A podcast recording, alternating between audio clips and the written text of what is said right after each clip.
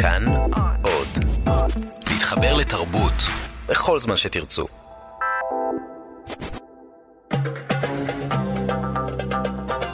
גם כן תרבות.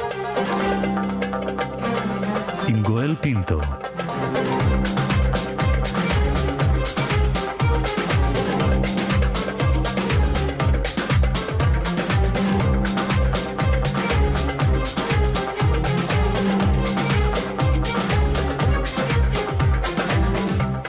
שלום לכולכם, אני גואל פינטו, אתם מאזינים עכשיו לעסקת סוף השבוע של גם כן תרבות, מגזין התרבות של ישראל, המשודר כאן ברדיו כאן תרבות, 104.9 ו-105.3 FM בכל יום, בין א' עד א', בשעות 9 עד 11. אספנו עבורכם תצרף של קולות, ראיונות מעניינים שהשמענו בתוכנית היומית שלנו במהלך השבוע, מקווים שתהנו.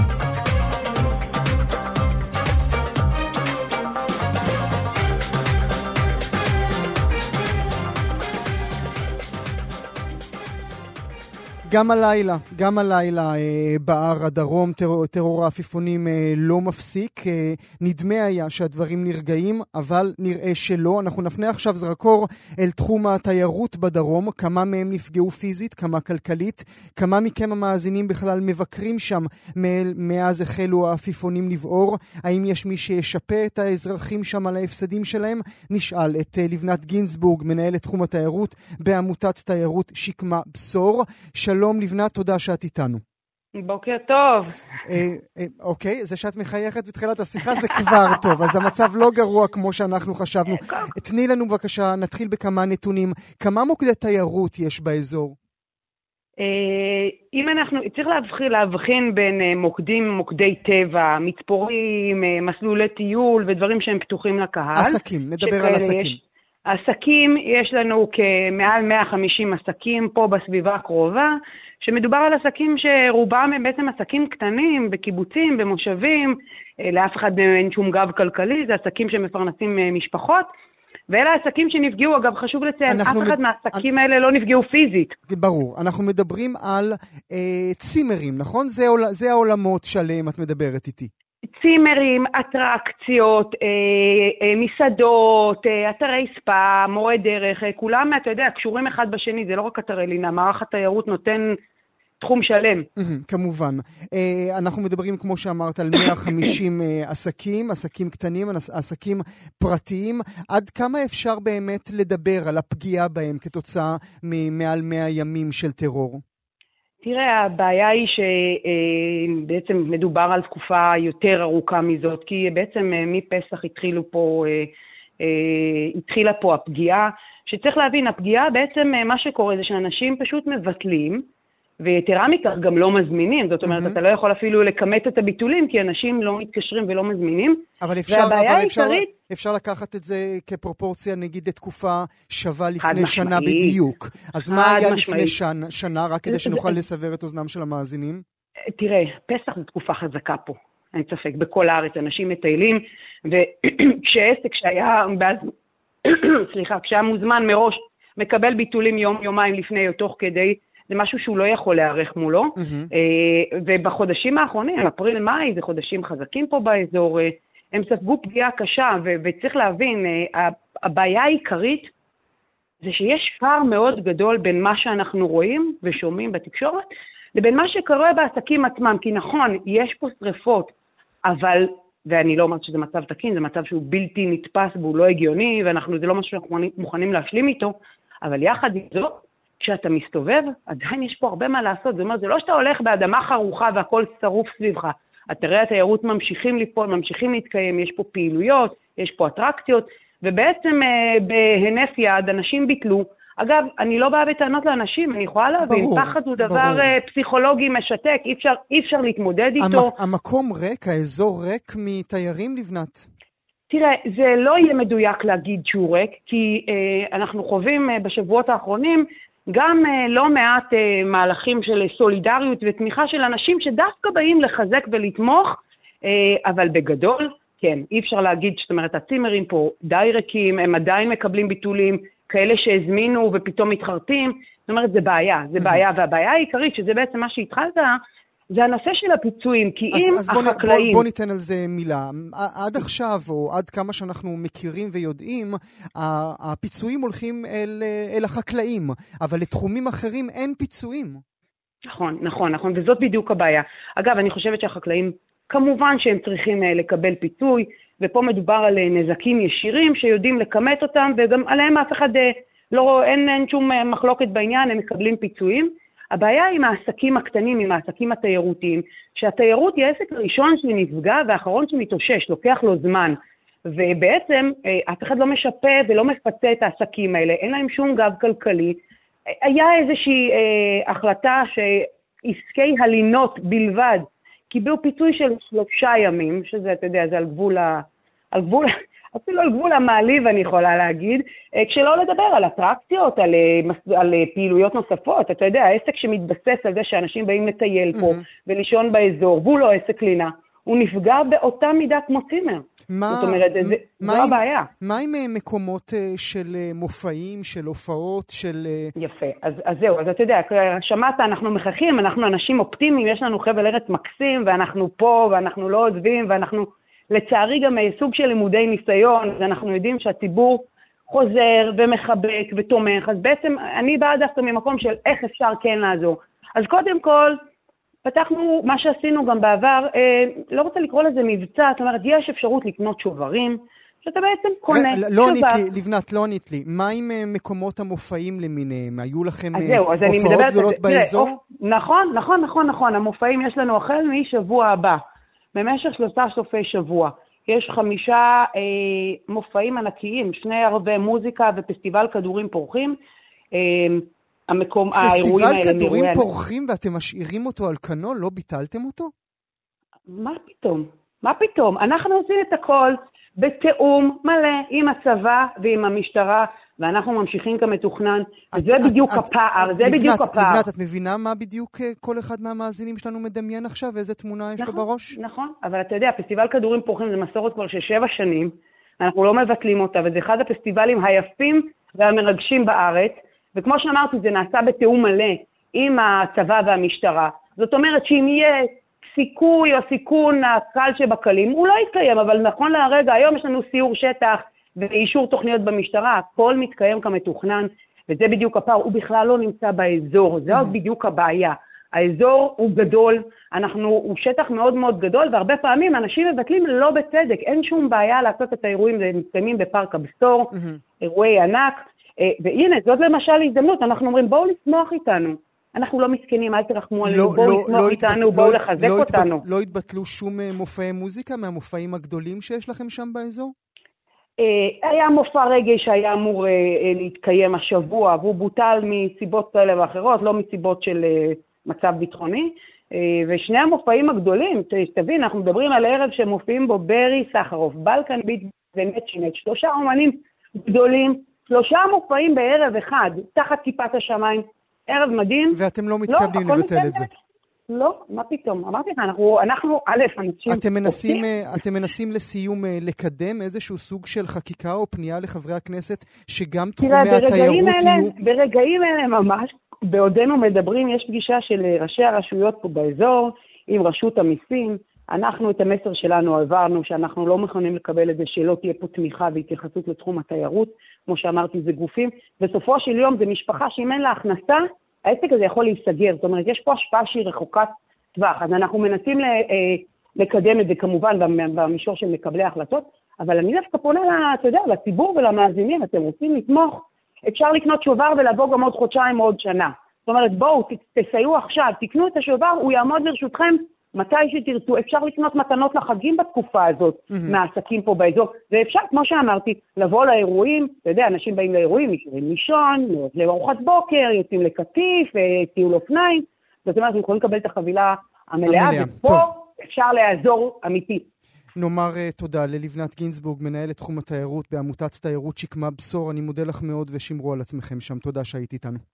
תודה, יום טוב. אל הנושא הבא שלנו, הרשות השנייה פרסמה מכרז להקמת שתי תחנות רדיו חדשות בערבית, אחת לצפון הארץ, השנייה לדרומה. אלה הצטרפו לרדיו השמסה, הרדיו האזורי היחידי המשדר בערבית בישראל. אני כמובן מדגיש אזורי, כי אצלנו כאן בכאן יש לנו את רדיו מכאן שמשדר בארץ כולה. האם הציבור הערבי זקוק לתחנות חדשות? מדוע בישראל 15 תחנות אזוריות בעברית ורק אחת בערבית? והאם הוגת הפרסום בערבית, הכוח המניע את כל תחנות הרדיו האזורי, גדולה מספיק כדי לחלקל שתיים נוספות? נדבר על זה עם הסופר עלה חליחל. שלום עלה, תודה שאתה איתנו. בוקר טוב, תודה גואל. לאיזה רדיו אתה מאזין עלה? אני קצת מתבייש לענות, אבל בעיקר רשת ב' וגלי צהל. כי, אני מניח שיש לך סיבה, כי הרדיו המשדר בערבית הוא מה? תשמע, אני אקן איתך, אני גם מדבר עכשיו ברדיו כאילו של כאן ושל רשות השידור החדשה, אבל מכאן שזה הרדיו בערבית הוא קצת מוטה פוליטית לטובת נגיד כיסוי חיובי לישראל באופן מתמיד. לצערי רדיו שמסה מתחרה לא עושה את העבודה העיתונאית מספיק, אין לו צוות של עיתונאים וכתבים שיכולים לפרוס לאחר תמונת מציאות שלמה. ומי שרוצה להתעדכן, לעקוב אחרי ישיבות הממשלה, בכנסת, דיונים, קצת קופים, קצת חשיפות, התעמקות, בראיונות. לצערי, בינתיים... צריך להזין להם בעברית. כן. צריך להזין להם בעברית. אני לצערי הרב, ואני אומר זאת בלב שלם, לצערי הרב לא דובר את השפה הערבית. איך נשמע רדיו בערבית בישראל? לא רע, בגדול. תשמע, יש לנו אנשי מקצוע טובים בכל שני הכלי תקשורת המשדרים ברדיו. זה לא שאנחנו, אתה יודע, לא צריך עכשיו לצייר הכל בשחור. יש דברים טובים מאוד שאתה יכול להאזין ולהקשיב ולעקוב. בגדול, תשמע, יש בעיה רצינית בכלל בכל המודלים העסקיים של כל הכלי התקשורת שאנחנו מכירים אותם ב-20 שנה האחרונות. כניסת האינטרנט היא מתחילה לזעזע מן היסוד את כל המודל הכלכלי שאנחנו מכירים של פרסום ורייטינג וחשיפה. וזה גם נכנס לתחום הרדיו. כמובן, גם אנחנו מרגישים את זה, כמובן. בוודאי. עכשיו, המודל הכלכלי, נגיד, המשתנה כל הזמן, שם את כולם בדאגה מתמדת, זה ניסיון לקצץ בהוצאות. מאידך, אני חושב, אני אדם מאוד משוחד לרדיו, אני חושב שאני אופטימי מאוד להגיד לך, מבחינתי, הרדיו זה כלי תקשורת נצחי, אפילו נתחיל לשדר מהירח וימציאו גלים חדשים של שידור. הרדיו יש בו א' הקסם שאנשים רגילים אליו לשמוע רדיו, ב' זה הדבר הכי חשוב מבחינתי, זה יותר חשוב מעיתון, מאתר אינטרנט, מטלוויזיה, זה כלי התקשורת היחיד שאתה יכול לצרוך בזמן שאתה עושה עוד משהו. אתה יכול לגהץ לחולצה, אתה יכול להכין אוכל לילדים, אתה יכול לנהוג ברכב, ועדיין תוכל להאזין לרדיו. אתה לא תוכל לקרוא עיתון כשאתה נוהג ברכב. כמובן. אתה גם לא תוכל להתעדכן באפליקציה של האתר שאתה אוהב בזמן שאתה נוהג ברכב. ומבחינתי הנצחיות הזו, האופי המאוד ספציפי של הכלי הזה, שזה כלי של אודיו, שמאפשר לך להמשיך בחיים שלך באופן שוטף ורציב, מבלי להפסיק את הפעולות היומיומיות שלך, ובכל זאת תצרוך את זה, זה מתכון לנצחיות. ולכן אני נורא אוהב את המכרסים החדשים. אני חושב שהתרעננות היא דבר מאוד מאוד מבוקש עכשיו בתחום הרדיו הערבי. אתה לא חוקר תקשורת, ובכל זאת אנסה את השאלה איתך. אתה יודע לומר מדוע היה צריך להגיע עד 2018 כדי שהמכרזים האלה יצאו לדרך? תשמע, אני אגיד לך משהו, גם מהניסיון שלי מתחומים אחרים שאני עובד מול משרדי ממשלה. יש נטייה אצל הקברניטים היהודים במשרדי הממשלה, אם זה הדרג המקצועי, אם זה דרג הפוליטי, לא לעשות זעזועים במגזר, מה שנקרא. זאת אומרת, אם משהו עובד, לא צריך לשבור, לא צריך לשנות. בוא נשאיר את זה, לא צריך עכשיו מחאות של חברי כנסת ערבים, לא צריך שיכתבו גזענות. אז אם יש איזה משהו שעובד, אף אחד לא מתלונן, בוא נשאיר את זה ככה. ומה שעובד זה הרדיו השמס שאנחנו מדברים עליו, או שדיברנו עליו? כן, זה עבד טוב מאוד הרבה שנים, אבל לאחרונה בגלל גם חוסר תחרות, אבל גם בגלל חוסר, בוא נגיד, אני לא רוצה להגיד מילים לא יפות ברדיו, אבל החבר'ה תפסו תחת פשוט. זאת אומרת, אין ביקורת ממשית, אין מתחרה ממשי בתחום הכלכלי. למרות שאנחנו שנים כבר מדברים, לפחות יש איזשהו שיח סביב רדיו השמס, שהוא רדיו, היו כאלה שהגדירו אותו אפילו כאנטי-ישראלי. לא, אני לא חושב. אני חושב שרדיו שמס מצליח לעשות איזה משחק מאוד מאוזן שמצליח אותו להיות פעלולן ממש. מצד שני, לחסות ולסקר ולעקוב אחרי אירועים כמו הפגנות, כמו יום האדמה, דברים נורא גרנדיזיון מבחינה פוליטית, וגם להתוות קו פרו-פלסטיני. מצד שני, לשמור על קשר מאוד הדוק מול ראשת הממשלה, לפרסם, נגיד, פרסומים ופרסומות ולעשות רעיונות יחצנות, לשירות לאומי, נגיד, ואזרחי. אז מי שעוקב אחרי הרדיו הזה אומר, יש פה פיצול אישיות, אבל אני חושב שזה פשוט דביית דרך מאוד מאוד ערמומית מהבחינה הזו. זאת אומרת, אני אתן לציבור שלי את מה שרוצה לשמוע מבחינת השיח הפרו-פלסטיני, או לפחות התנגדות למלחמות ולכל מיני פעולות שממשלת ישראל עושה, אבל מצד שני, אני אתן לממשלת ישראל את האפשרות לפרסם קריאה להמונים הערבים לבוא לשרת שירות אזרחי, שכל ההנהגה הפוליטית של המדינה הערבים מתנגדת לו. אז יש פה לוליינות, בעיניי, שעבדה המון זמן. אני לא יודע אם תמשיך לעבור. אבל עלה זה לא בפרסום כמו בפרסום, כי אנחנו צריכים לשלם את השכר של המגישים? אין לי בעיה. יבוא כלי תקשורת, אם זה שמס, אם זה מכאן, אם זה לא יודע מה, כל כלי תקשורת. יבוא ויגיד, חבר'ה, אני עסק מסחרי, אני צריך לפרסם כדי להתפרנס. אין לי בעיה עם זה, שגדיר את עצמו ככה. יש לי בעיה עם כלי תקשורת, אני לא רק מדבר על שמס, אלא בכלל התופעה הזו, שאנחנו ככלי תקשורת פטריוטי, ואנחנו פרו-פלסטיני, ואנחנו מדברים בשם העם ובשם האומה, ואז לבוא לבכות בסוף החודש, אין לי פרסומות לקיים.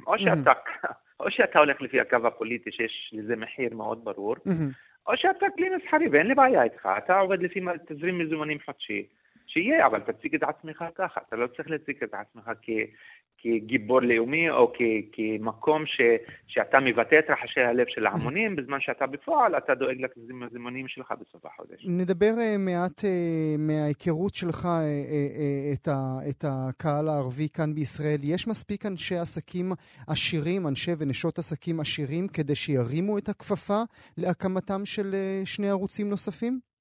כן, בוודאי שיש. אני רק חושש, אם יש הון ערבי במדינה שיכול לקיים עוד תחנה, בוודאי, התשובה היא חיובית לגמרי.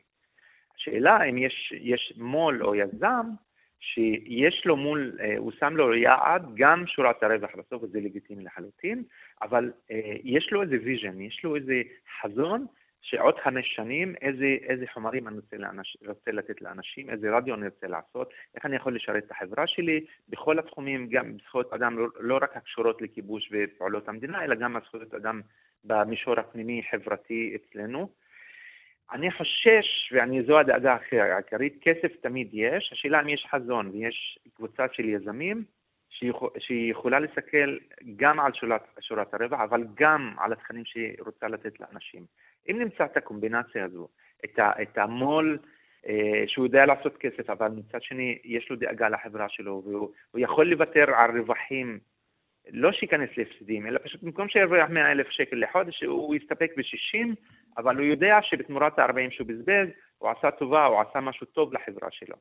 אני מאוד מאוד רוצה להאמין שיש אחד כזה, נחכה ונראה.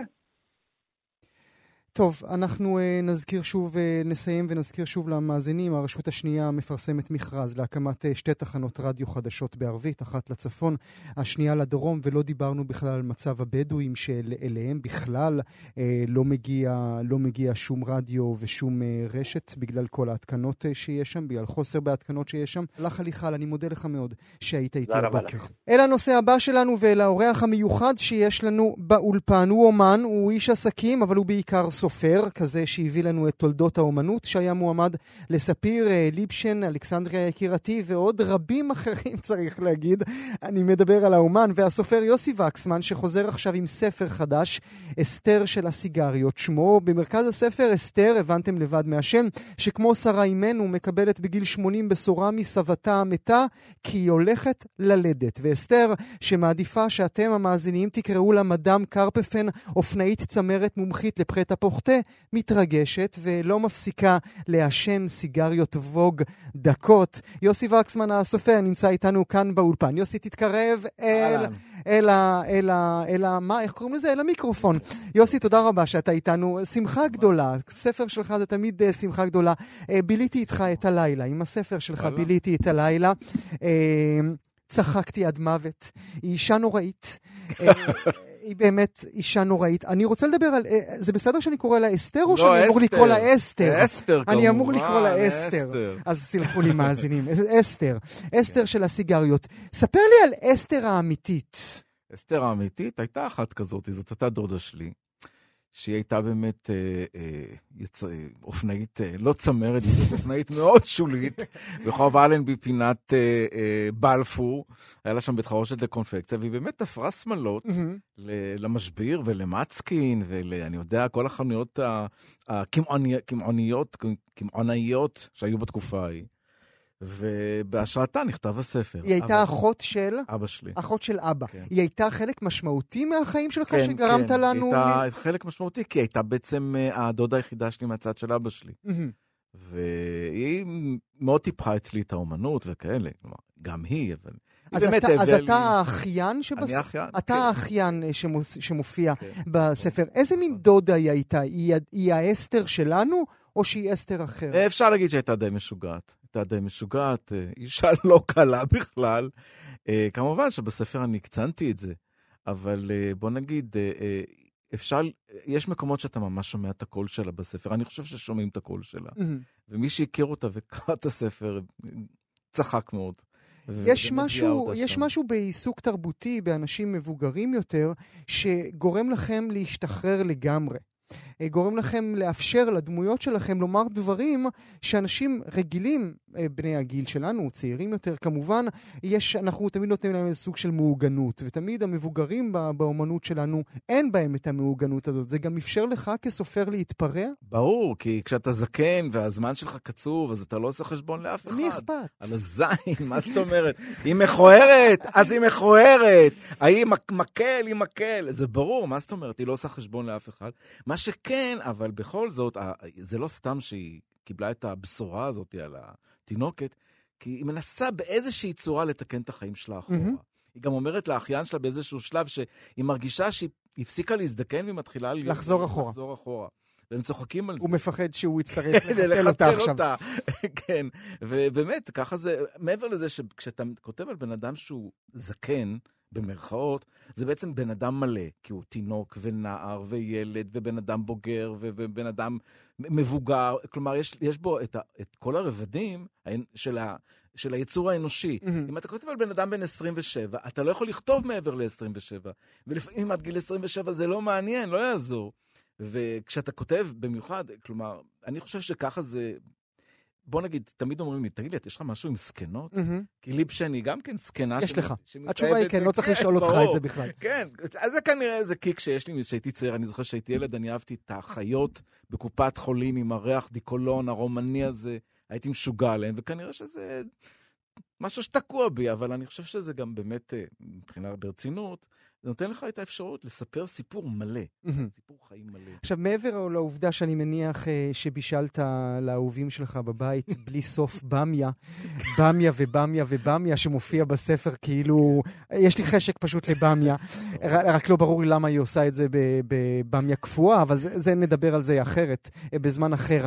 האישה הזו, כשאתה כותב, לי זה מרגיש כמו ספר שכתבת אותו בפרץ של שבועיים. זה מרגיש, יכול להיות שעבדת עליו 4 שנים, אבל לי זה מרגיש כמו ספר שכתבת שבועיים. האם אכן כך?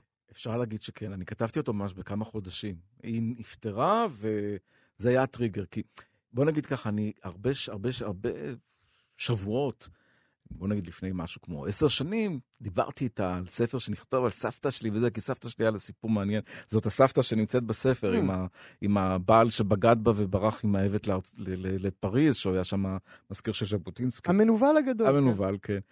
אז לא יכולתי לכתוב את זה כמובן, כל עוד חי, אמרתי, נחכה שהגברת תמות. אמרתי את זה כנראה בהתת הכרה שלי. היא מתה, זה היה באמת נורא קל. ובאמת כתבתי את זה בפרץ, למרות שהכתיבה שלי מאוד קשה. אני הייתי הצייר של הכיתה, לא הייתי הכתבן של הכיתה. ואני כותב, אני חושב שהכתיבה שלי היא קשה, כי נורא חשוב להיות מדויק, ונורא חשוב לי הז'רגון, נורא חשוב לי לשמוע, אם אתה לא שומע, אבל באמת כתבתי את זה מהר, וערכתי את זה קצת יותר זמן, כי אני תמיד כותבים אחורה, אתה מכיר את זה. איזה מספר זה? למבוגרים זה 7, ובכלל זה 9. אתה הבנת כבר כשאתה סופר, או שזו כותרת שאתה לא שם עליך? לא, אני אף פעם לא שם עלי את הכותרת הזאת, זה מצחיק אותי תמיד. כלומר, גם לכתוב שאני מעצב, מה אני מעצב אפשר? אז עשיתי איזה 1000 תערוכות, אז מה? כן, אבל בוא נגיד ככה, אני אף פעם לא שם עלי את התו של סופר, כי אני חושב שאני עדיין לא התקבלתי כסופר. אני אומר את האמת, כלומר, הספרים שלי זכו לפרסים ולביקורות נפלאות והכל, אבל אני רוצה להגיע לעם. אבל אני חושב שהגיע הזמן שאני אגיע לעם, אמרתי לה... אני חשבתי שהבעיה שלך, יוסי, היא לא העם. אני חשבתי דווקא שהעם מקבל אותך באהבה גדולה, את הכתיבה שלך. אני חשבתי שהבעיה שלך זה עם הרפובליקה. דווקא לא, הרפובליקה הייתה בסדר בתקופה האחרונה. אוקיי. לא, כי בספירים האחרונים נעלבת ממש כאשר הספרים שלך לא היו ברשימה הקצרה. תשמע, אני עשיתי הפסקה. הספר האחרון שלי לפני הספר שהיה מועמד לספיר, הוא נכתב ב-2007. כלומר, זה רחוק. עשיתי הפסקה מאוד גדולה שהתחלתי לצייר בה וכאלה. אבל אני לא יכול להגיד שלא פינקו אותי, כי פינקו אותי, קיבלתי פרס עקום במענק של הקרן הקולנוע, וביקורות מאוד טובות, אז אני לא יכול להגיד זה. אבל אני מדבר עליו, אני רוצה שיקראו אותו. אני רוצה שפעם אחת זה ימכור 4-5 מהדורות, נו. ואני מקווה שעם אסתר אני אצליח, כי בינתיים יש תגובות נפלאות בפייסבוק, והעם מאוד אוהב את זה, אני חייב לציין. למה חשוב לך שאסתר תגיע לעם? זו אסתר האמיתית, נכון? אנחנו לא עם טלוויזיה, אני רק אסביר לכם מאזינים על מה אני מדבר. על כריכת הספר, דמות אישה, חצי מהפרצוף שלה מכוסה, אבל אני יכול לנחש שהיא אישה נאה מאוד, היא הדודה האמיתית. גם זו הייתה מחשבה לשים אותה, או שזה היה עורכת נבית שהכריכה אותך? זה נבית מהמעצבת של הספר. אפשר היה לנחש.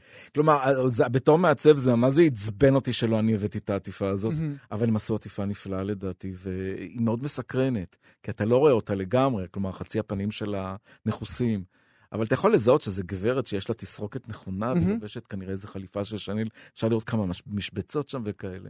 אז כן, זו תמונה מהחרושת הקונפקציה שלהם, באלנבי למעלה. יש דבר כזה ספרות להט"בית, ספרות הומואית, יש דבר כזה סופר הומו? אני חושב שכן, כי להיות הומו זה לא רק נטייה מינית, זה ישות כללית, זה ישות. בתור אחד כזה אני לא יכול שלא להכניס אותם, הם תמיד נכנסים לי לספר. אם הם גיבורים, אז הם גיבורים, אבל לפעמים הם לא הגיבורים, אבל הם נכנסים, נמצאים שם. ואני חושב שמי שאומר שלא, אז הוא מדבר שטויות. זה חלק מהטבע שלך. בתור הומו, ואני חושב שגם לי בקטע הזה, אני חוקר תמיד את דמות האישה, אנשים נורא מעניינות אותי, כי הם חברות שלי, אני לא מזדהן איתם. אז כשאני לא מזדהן איתם, אז החקירה והעניין והמסתורין הוא הרבה יותר גדול. אתה גם עושה להן ההדרה, הן תמיד גדולות מהחיים, הן תמיד ריטות, הן תמיד אלמודובריות כאלה, הן אף פעם לא סתם. נכון, אבל כמובן הן סטריות ענקיות, אבל בג'ורה. כלומר, הן כולן נמצאות תמיד בשוליים של השוליים, ובוא נגיד ככה, זה סוג של, בוא נגיד, אני חושב, הגשמה, של איזשהו פן שלי, שהוא חלק ממני, כי אני, בוא נגיד על הסקאלה, אז יש הומו ויש סטרייט, ויש ביניים, כלומר, ואני חושב שעל הסקאלה אני באיזשהו מקום, קרוב לאנשים, לא יעזור, ואני מרגיש את זה טוב, תמיד אני מרגיש טוב עם עורכת אישה, ופחות עם עורך גבר, וכאלה, זו כותרת שנוחה לך או לחילופין שנכונה בעיניך לספרות שאתה מוציא מתחת ליד? זו כותרת שהיא נוחה והיא לא נוחה והיא בעל כורחי והיא לא בעל כורחי. היא חייבת להיות שם כי זה מה שאני. כלומר, אני לא חי במסתרים, אני לא מספר שאני לא. אז זה מטבע הדברים, זה ככה. זה לא כותרת, כמו שאומרים, כותרת נשית שנועדה אולי להנמיך מחשיבות הספר, מאיכות הספר? בוא נגיד, כשהחברה היא שוביניסטית קצת כמו אצל החברה שלנו, אז יכול להיות שזה כן עושה את זה. אבל היום אני חושב שזה כבר לא כזה עקרוני. בוא נגיד, אני לא יודע להגיד לך איך זה היה לפני 30 שנה. כי לפני 30 שנה, מי שהיה בקושי, מי היה את יותם ראובני שכתב את העל ההזיה, וזהו, כל השאר היו קצת התחבאו, היה את חזי לסקלי, אבל זה לא... הוא לא פנה, הם שניהם לא פנו לקהל הרחב, ואלה שפנו לקהל הרחב, והם היו כאלה, אז הם בדרך כלל הסתתרו, לא סיפרו, ויש לי דוגמאות, ואני לא אספר עליהם, אני לא אעשה אאוטינג עכשיו, אבל בוא נגיד ככה, יש לי את הפריבילגיה להגיד שאני כזה ואני כזה, ואני לא חושב שזה בכלל משנה, כן, זה לא, אולי היום אפילו זה קצת מועיל, כי זה עושה אותי קצת יותר מיוחד, כן, יש לי פתאום איזה צהוב בשביל העיתונים, אני יודע, כן, את הצהוב הזה אני כבר מנצל אותו כבר 20 שנה, אני לא אשכח לפני 20 שנה, היה כתבת אמצע כזאת במוסף הארץ, שמו את הפרצוף שלי, מרחו אותו על כל הספרד, עם כותרת, אני לא הומו עצוב. חשבתי שאני רוצה, הולך לרצוח שם מישהו, אבל בדיעבד זה היה בכלל לא רע. כלומר, זה הסייט שלו. ובסדר, נו, מה... טוב, יש לך גם את הכותרת הזאת, יש לך גם את אחותך, זה בכלל כותרת שהולכת איתך כבר הרבה מאוד שנים. לסיום, ברשותך, יוסי, אתה כבר יודע מה אתה? אתה כבר יודע אם אתה אומן, אם אתה איש עסקים, אם אתה צייר, אם אתה סופר? בוא נגיד, ככל שאני מתבגר, אז אני יותר סופר. כנראה. כי זה כנראה, זה חלק מהקבלה, השלמה, וגם הנאה. כי כשאתה סופר, אתה יכול לכתוב עד גיל 200. אתה לא צריך כלום, אתה יכול עם קטטר ועם רעד בידיים, וזה להיות סופר. להיות צייר גם כבר יותר קשה פיזית. ולהיות מעצב זה קשה, כי להיות מעצב אתה צריך להיות צעיר וטרנדי מי מסתכל על סקנים? אז ככל שאני מזדקן, אני מאוד נהנה להיות סופר. הסופר יוסי וקסמן, אני מודה לך שהיית איתנו הבוקר. אסתר של הסיגריות, אני צחקתי. תודה שהיית איתנו. גם כן תרבות. אל הנושא הבא שלנו, ועכשיו אנחנו לוקחים אתכם לפרשייה היסטורית, שהנה מגיעה עכשיו חזרה אל הכותרות. בשבוע החולף הודיע משרד המשפטים האמריקאי כי הוא פותח מחדש חקירת תיק בין 60 שנים. לא מדובר בתיק רצח אלמוני, אלא באחת מפרשות הרצח שהשפיעו יותר מכל על החברה בארצות הברית, פרשת הירצחו של הנער השחור, אמט טיל, פרשה שהפכה לסמל למאבק השחורים לצדק ושוויון. היא הותירה רושם שעודו ניכר, בעיקר בתחום היחסים הבין-גזעיים והתרבות האמריקאית. נמצא איתנו עכשיו נדב אלפרין שלנו. שלום נדב. שלום גואל. איש כאן תרבות ומגיש אש זרה, תוכנית הנפלאה שלך כאן אצלנו בכל ערב בשעה 8 בערב בכאן תרבות. אנחנו נדבר על הפרשה הזו, נדב, אבל אנחנו נדבר על זה מהפן התרבותי. כי אנשי התרבות ואנשי האמנות לאורך 60 שנים האחרונות עסקו ועדיין עוסקים באמת טיל. אני רוצה שנתחיל את השיחה עם בוב דילן, שהקדיש לו את אחד השירים המפורסמים ביותר שלו. בואו נשמע. Twas down in Mississippi not so long ago when a young boy from Chicago town walked in a southern door. This boy's fateful tragedy you should all remember well. The color of his skin was black and his name was Emmett Till. והשם שלו היה אמט טיל, כך אומר בוב דילן. נדב, ספר לנו את הסיפור. אז זהו, כמו שבוב דילן מספר, נער שחור פתח דלת דרומית. זו הייתה דלת של מעין מכולת במיסיסיפי, הוא ביקר במיסיסיפי באוגוסט 1955, ומכאן מתחיל הסיפור. בעלת החנות, המוכרת, טענה שהוא היה עם חבורה של חברים, והוא ניגש אליה וניסה להתחיל איתה, והשתמש אפילו במילים נדב.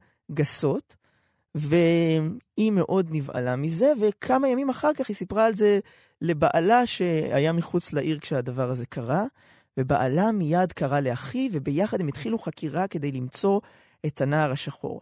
ומכיוון שהם התחילו חקירה, אז הם החליטו שהם גם יהיו השופטים, הם מצאו את אמט טיל, אחרי שהם הפעילו איומים על כל בחור שחור שהם מצאו בסביבה, כדי שיגיד להם איפה הנער הזה, לקחו אותו לתוך הסם, עיקו אותו בצורה מזעזעת, באופן שלא השאיר שום זכר למי שהוא היה, וזרקו את גופתו לנער. הוריו של אמט טיל, שהיו בשיקגו, כמו שבוב דילן שר, הבינו שהבן שלהם לא חוזר הביתה, פנו למשטרה והתחילו לפרסם, הבן שלנו נהדר, החלו חיפושים, עד שמשהו מן הנער גופה, מרוטשת לחלוטין, דבר נורא והיום, הדבר הזה זעזע את כל ארצות הברית, כי מדובר בנער בן 14 בסך הכל. והתחילו קולות שצריך למצוא את האשמים ולהעמיד אותם לדין.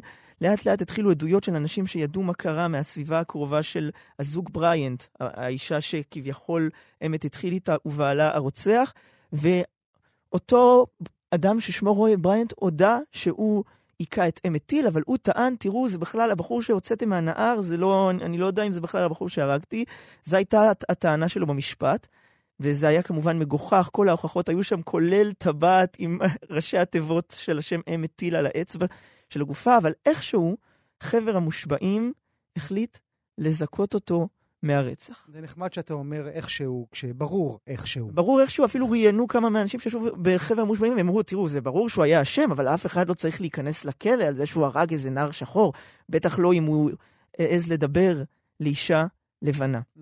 עכשיו, צריך לומר שבוב דילן כתב את השיר הזה כבר 7 שנים אחרי הרצח.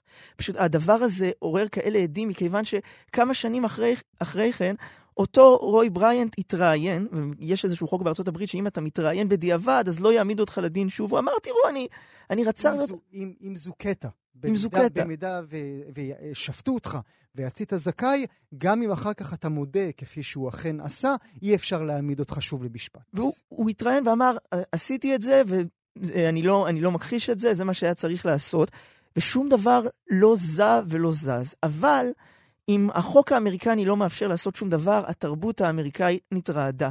כמו השיר הזה של דילן, וכבר עוד לפני כן, כמה חודשים אחרי הרצח, הסופר האמריקני זוכה פרס נובל שהוא איש מיסיסיפי, והוא גדל שם, הוא לא יכל לשאת את מה שקרה על האדמה שלו, הוא פרסם מסע, וויליאם פוקנר, פרסם מסע שקוראים לה על הפחד, ושם הוא מנסה להבין מה גורם לאדם הלבן לנהוג כך באדם השחור, והוא כותב שם שהפחד האמיתי של האדם הלבן מהאדם השחור הוא מדבר אחד, שהאדם הלבן מסתכל על האדם השחור, והוא רואה עד כמה הוא הצליח להשיג בלי שום צ'אנס, בלי שום זכויות, והוא מפחד מה יקרה ביום שיהיה לו זכויות. אולי יום אחד הוא יהיה בעל השדה, ואני אהיה זה שיקצור, הוא יהיה הבנקאי, ואני אהיה נער השליח. והוא לא יכול לשאת את זה. זה פוקנר. זה פוקנר. אני רוצה להזכיר גם שגם בעולם השירה, ובמיוחד עולם השירה השחורה, פתאום היה להם נושא שהם יכולים לרכז בו את המחאה שלהם, מכיוון ששירה תמיד צריכה דמות. אתה לא, לכתוב שיר על שלום, יש בזה משהו שלא נוגע בך, אבל כשאתה יכול לכתוב שיר על ילד אחד בן 14, שנרצח, פתאום זה נוגע. ואחד השירים שהפכו ממש להמנון של הסיפור הזה, ונלמדים עד היום בבתי ספר האמריקנים, זה שיר ששמו אמט טיל, כתב אותו המשורר ג'יימס אמנואל, שהוא היה אחד הסמלים הראשונים של משורר שחור בארצות הברית, נפטר לפני 5 שנים, והוא כותב שם כך, אני שומע שריקה שמגיעה מכיוון המים, אמט הקטן לא ינוח, הוא ממשיך לצוף בחשיכה, מתקדם עם הרוח, אמור לי בבקשה, סיפור לפני השינה, האגדה על ילד הנער, ששוחה לנצח, עמוק עם האוצרות, לצווארו צעצוע מפנינים. זה שיר יפהפה. נשבר הלב. ממש נשבר הלב. אני יכול לציין שיש גם שיר מפורסם, שאני רק אומר את השם שלו, של המשוררת האמריקאית, האפרו-אמריקנית, גוונדלין ברוקס, שקוראים לו, אמא משיקגו משוטטת במיסיסיפי, ואמא ממיסיסיפי שורפת בייקון לארוחת בוקר. והאמא משיקגו היא כמובן אמא של אמט טיל שרצתה לחפש את בנה. צריך לומר... אבל אומרים גם שגם אל תיגע בזמיר במידה רבה שאב את עצמו, היצירה המונומנטלית. אל תיגע בזמיר שאב את העלילה מתוך הרצח המחריד. למעשה, כמעט כל יצירה שעסקה ביחסי שחורים לבנים בשנים ההם, שעבה מהפרשה הזאת, גם אל תיגע בזמיר, שתיאר משפט אונס של נער שחור בשם טים רובינסון, שכמובן לא היו נגדו באמת ראיות, אבל הוא היה נער שחור, והיא בחורה לבנה, והוא היה באזור שלה. גם הסרט המפורסם, 12 המושבעים, שעוסק במשפט רצח של נער היספני, שכמובן אין נגדו ראיות, אבל כל המושבעים, כפי שהם זיקו את רוצחיו של אמט טיל, כך הם... בטוחים שהוא אשם פשוט כי הוא היספני. זו יצירה שנכתבה לפני, אבל ההחלטה להפוך אותה לסרט המפורסם התקבלה אחרי הרצח. היצירה הספרותית קרתה לפני, אבל הקולנועית קרתה אחרי. אתה יכול להבין כמה הוא נהפך לסמל, והוא נהפך לסמל שלפעמים הוא אפילו יוצא מתוך הסיפור שלו. טוני מוריסון, המחזאית, המשוררת האמריקנית, השחורה המפורסמת, כתבה לפני כמה עשרות שנים הצגה שהיא קראה לה Dreaming אמת, אמת החולם, שהיא החזירה אותו לחיים כדי שיסתכל היום על החברה האפרו-אמריקנית מהצד, מישהו שכבר לא נמצא שם, ויראה מה הבעיות שלה, במה הצלחנו, במה לא הצלחנו, איפה אנחנו יכולים להתקדם. השיר שהקראתי, של ג'יימס אמנואל למשל, הוא שיר שעד היום מוקרא בכל אירוע של שעוסק בזכויות שחורים. למשל, הוא מוקרא קבוע באזכרות של הנער טרייבון מרטין, שלפני שנים ספורות נורא על ידי שוטר בשם רוברט צימרמן. אגב, לדילן קוראים צימרמן, כמובן. לדילן קוראים צימרמן. לפני שאתה מסיים, לפני שתסיים בקריאת שיר, אני רוצה שתסביר לנו רגע, לי ולמאזינים, מדוע בית המשפט או משרד המשפטים האמריקאי מחליט לפתוח שוב את הפרשה. מה יש לו 60 שנים אחרי, כאשר אנחנו יודעים גם מהרוצחים, וגם שנה שעברה כבר פורסם ספר אוטוביוגרפי של אותה נערה, שהיום היא כבר אישה, שאומרת, הוא לא עשה לי שום דבר. אז באמת הספר הזה משחק כאן תפקיד, וצריך לחזור אחורה לאותה המקולת. היא סיפרה שאותו הנער דיבר אליה במילים גסות, ניסה להתחיל איתה, אולי אמר לה מה הוא היה עושה לה, והיא מאוד פחדה. היא גם סיפרה במשפט, אגב, שהוא תפס לה ביד. כן, היא שיקרה, היא פשוט שיקרה. והיא הודתה באמת ברעיון לספר אוטוביוגרפי חדש, קוראים לה קרוליין ריין, שהיא שיקרה, זה כנראה ישב לה על הלב, היא אישה מאוד מבוגרת, שלא היו דברים מעולם, ושעצם זה שהוא דיבר איתה היה חטאו הגדול. אז מה משרד המשפטים מוצא עכשיו? שכתב את הספר לפני כמה חודשים, אמר שהוא העביר את כל תמלילי השיחות שלו איתה ל-FBI.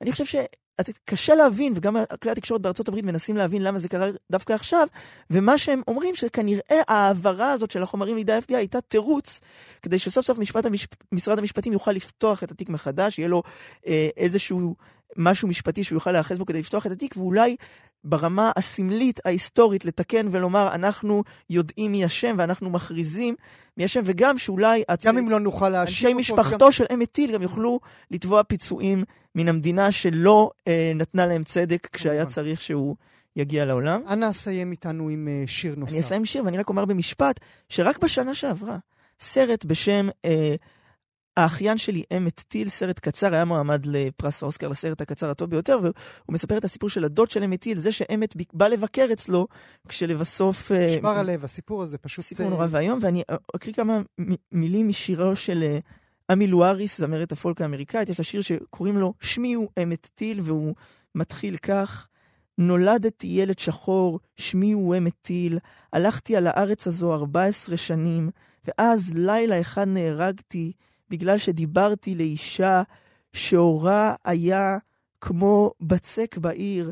זה חטא במיסיסיפי, אבל איך יכולתי לדעת? טוב, נדב אלפרין, תודה על הסיפור היפה הזה. אז כאמור, כמו שאתם מבינים, התרבות כבר 60 שנה עוסקת בסיפורו של אמט טיל, והנה משרד המשפטים האמריקאי מחליט לפתוח מחדש את הפרשה הזאת. נדב אלפרין, אני מודה לך היום שהיית איתנו. כאן תרבות 104.9, 105.3 FM. אל הנושא הבא שלנו, אנחנו נדבר עכשיו על כתבה שקראנו בניו יורק טיימס, במרכזה יחס אל נשים שמדברות מדע בסרטוני יוטיוב. כולכם בוודאי מכירים את ערוצי המדע וסרטוני המדע המאוד פופולריים שעולים ביוטיוב, והמחקר חדש מגלה את הפער המשמעותי בתגובות וביחס לרעה שמקבלות נשים שמעלות סרטוני מדע כאלה, לעומת גברים שמעלים סרטונים באותם נושאים ממש. הזמנו את גיל מרקוביץ', מגישת המעבדה, אחת מתוכניות המדע שלנו כאן בכאן תרבות, תוכנית המשודרת בין 1-2 בכל יום ובשידור חוזר בכל בוקר, ב-6 בבוקר, כדי לדבר על זה. שלום גיל, תודה שאת איתנו. שלום גואל, אני חושבת שכדאי להבהיר שלא מדובר רק בתחום של המדע, אבל הוא בהחלט מאוד בולט, אלא בכל תחום שבו נשים עדיין מהוות מיעוט ייצוגי קל וחומר. בואי נדבר על מדע. כן, אז אנחנו נדבר על מדע, ואני אתן לך דוגמה מהחיים האישיים שלי, סיפור קצר. אני העברתי סדנה שעוסקת במגדר לצוות הוראה, צוות חינוכי באיזשהו בית ספר, כשהמטרה היא באמת לייצר איזושהי מודעות מאוד גבוהה למה שנקרא אסוציאציות החבויות שיש לנו, לסטריאוטיפים החבויים שיש לכולנו, וכדי לייצר סביבה שהיא הרבה יותר מכילה גם גברים, גם נשים, על כל המגוון שלהם, בלי לייצר ציפיות מוקדמות לאותן תלמידות ותלמידים. והמורים היו מאוד קשובים, גם המורות, והייתה סדנה נפלאה, אבל תמיד יש את המתנגדים, וזה ממש בסדר ולגיטימי, כי זה תוכן שמאוד קשה לנו. חשוב לציין כל הסדנה הייתה מבוססת על מאמרים אקדמיים, הכל מאוד מחקרי, הכל מבוסס, גם הכלים שהצענו. לבסוף ניגש על האחד היותר מתנגדים, ואמר לי, תראי... מורה או תלמיד? מורה. זה היה רק לצוות הוראה. והוא אומר לי, תשמעי, מגדר לא מגדר, רק חשוב לי להגיד לך שתמיד תמשיכי לחייך. החיוך שלך פשוט מקסים. עכשיו, זאת הערה לכאורה חיובית, נכון? זה בסדר, הוא רק החמיא לי והכל, אבל... זה ממש לקחת את כל התוכן הזה, לשים אותו בצד, את כל הידע שיש לי, שכרגע העברתי ביחד איתם, זה בכלל לא רלוונטי. מה שרלוונטי זה איך נראיתי, מה שידרתי, האם חייכתי או לא. וגם חשוב לי להגיד שהעברתי את הסדנה עם קולגה שהוא זכר גבר, והוא כמובן לא קיבל את ההערות האלה בכלל. אולי אין מספיק יפה. אני רוצה להתחבר לסיפור הלא נחמד שסיפרת עכשיו. והנה, אני מניח שגם חלקכם מאזינים אומרים עכשיו לעצמם, טוב, הוא רק החמיא לה על החיוך. אז לא, זה לא רק החמיא לה על החיוך. במחקר הזה שמפורסם בניו יורק טיימס, עולה ש4.5% מהתגובות לאותם סרטוני מדע, אני מדגיש, מדע, סרטוני מדע שאותן נשים מעלות ביוטיוב, 4.5% מהתגובות מתייחסים למראה החיצוני של אותן נשים. זאת אומרת, כל מה שהן מדברות במשך שעה, במונחים שאני לא אבין רבע מהם, מה שחשוב זה איך היא נראית, ואם היא נראית מספיק טוב, אחת התגובות שדלינו זה, היא כל כך מכוערת שכמעט היא קטי. זאת אומרת, מה שהיא אמרה לאורך הסרטון הוא לא רלוונטי, היא פשוט כל כך מכוערת. שהוא כמעט עקי. אוקיי. אז הדבר הזה, שנאה ברשת זו תופעה רחבה, אנחנו לא נדבר על כולה, אבל אנחנו כן, אפשר לשים לב שהיא משקפת דברים שקורים גם במציאות שלנו. מה שקורה במציאות שלנו, זה שיש לנו ציפייה מאוד מאוד חזקה, מושרשת מאוד מאוד עמוק, שאומרת שנשים בראש ובראשונה צריכות למלא תפקיד מסוים, מאוד מצומצם, והוא תפקיד של ייצוגיות. בראש ובראשונה הן צריכות להיות ייצוגיות. אם זה כדי להיות הראייה, אם אני הולכת כמה מאות אחורה, כדי להיות הראייה המייצגת הנכונה, הטובה, שנראית נכון, שעושה את עבודות הבית הכי טוב, שאתה יודע, כמו שנות ה-50 בארצות הברית של המאה ה-20, זה קלאסי. כן, גם המסתורן הנשי עסק בדבר הזה של, שכחתי עכשיו את השם שלה, אבל טוב, תכף נזכר. הדבר הזה הוא מושרש בנו כל כך חזק שקשה לנו בכלל להתעלם ממנו. אני רואה את התוכן, אבל הוא לא מעניין אותי. אני בראש ובראשונה מצפה ממנה להיות יפה.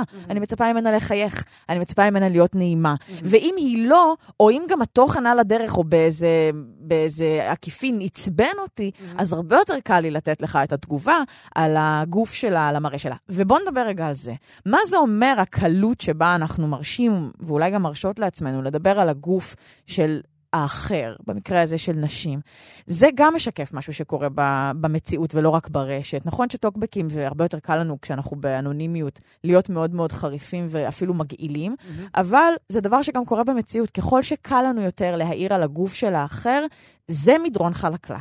זה מדרון חלקלק. עכשיו, את בכוונה לוקחת את זה לתמונה רחבה יותר, ולא מתעסקת בנקודה הזאת ספציפית של אותן נשים שמעלות תוכן של מדע, כדי להגיד לנו בעצם שהתמונה היא לא מאוד שונה בין אותם תכנים של מדע, לבין אפילו מישהי שמעלה תוכן אחר שקשור לביוטי או לכל דבר אחר.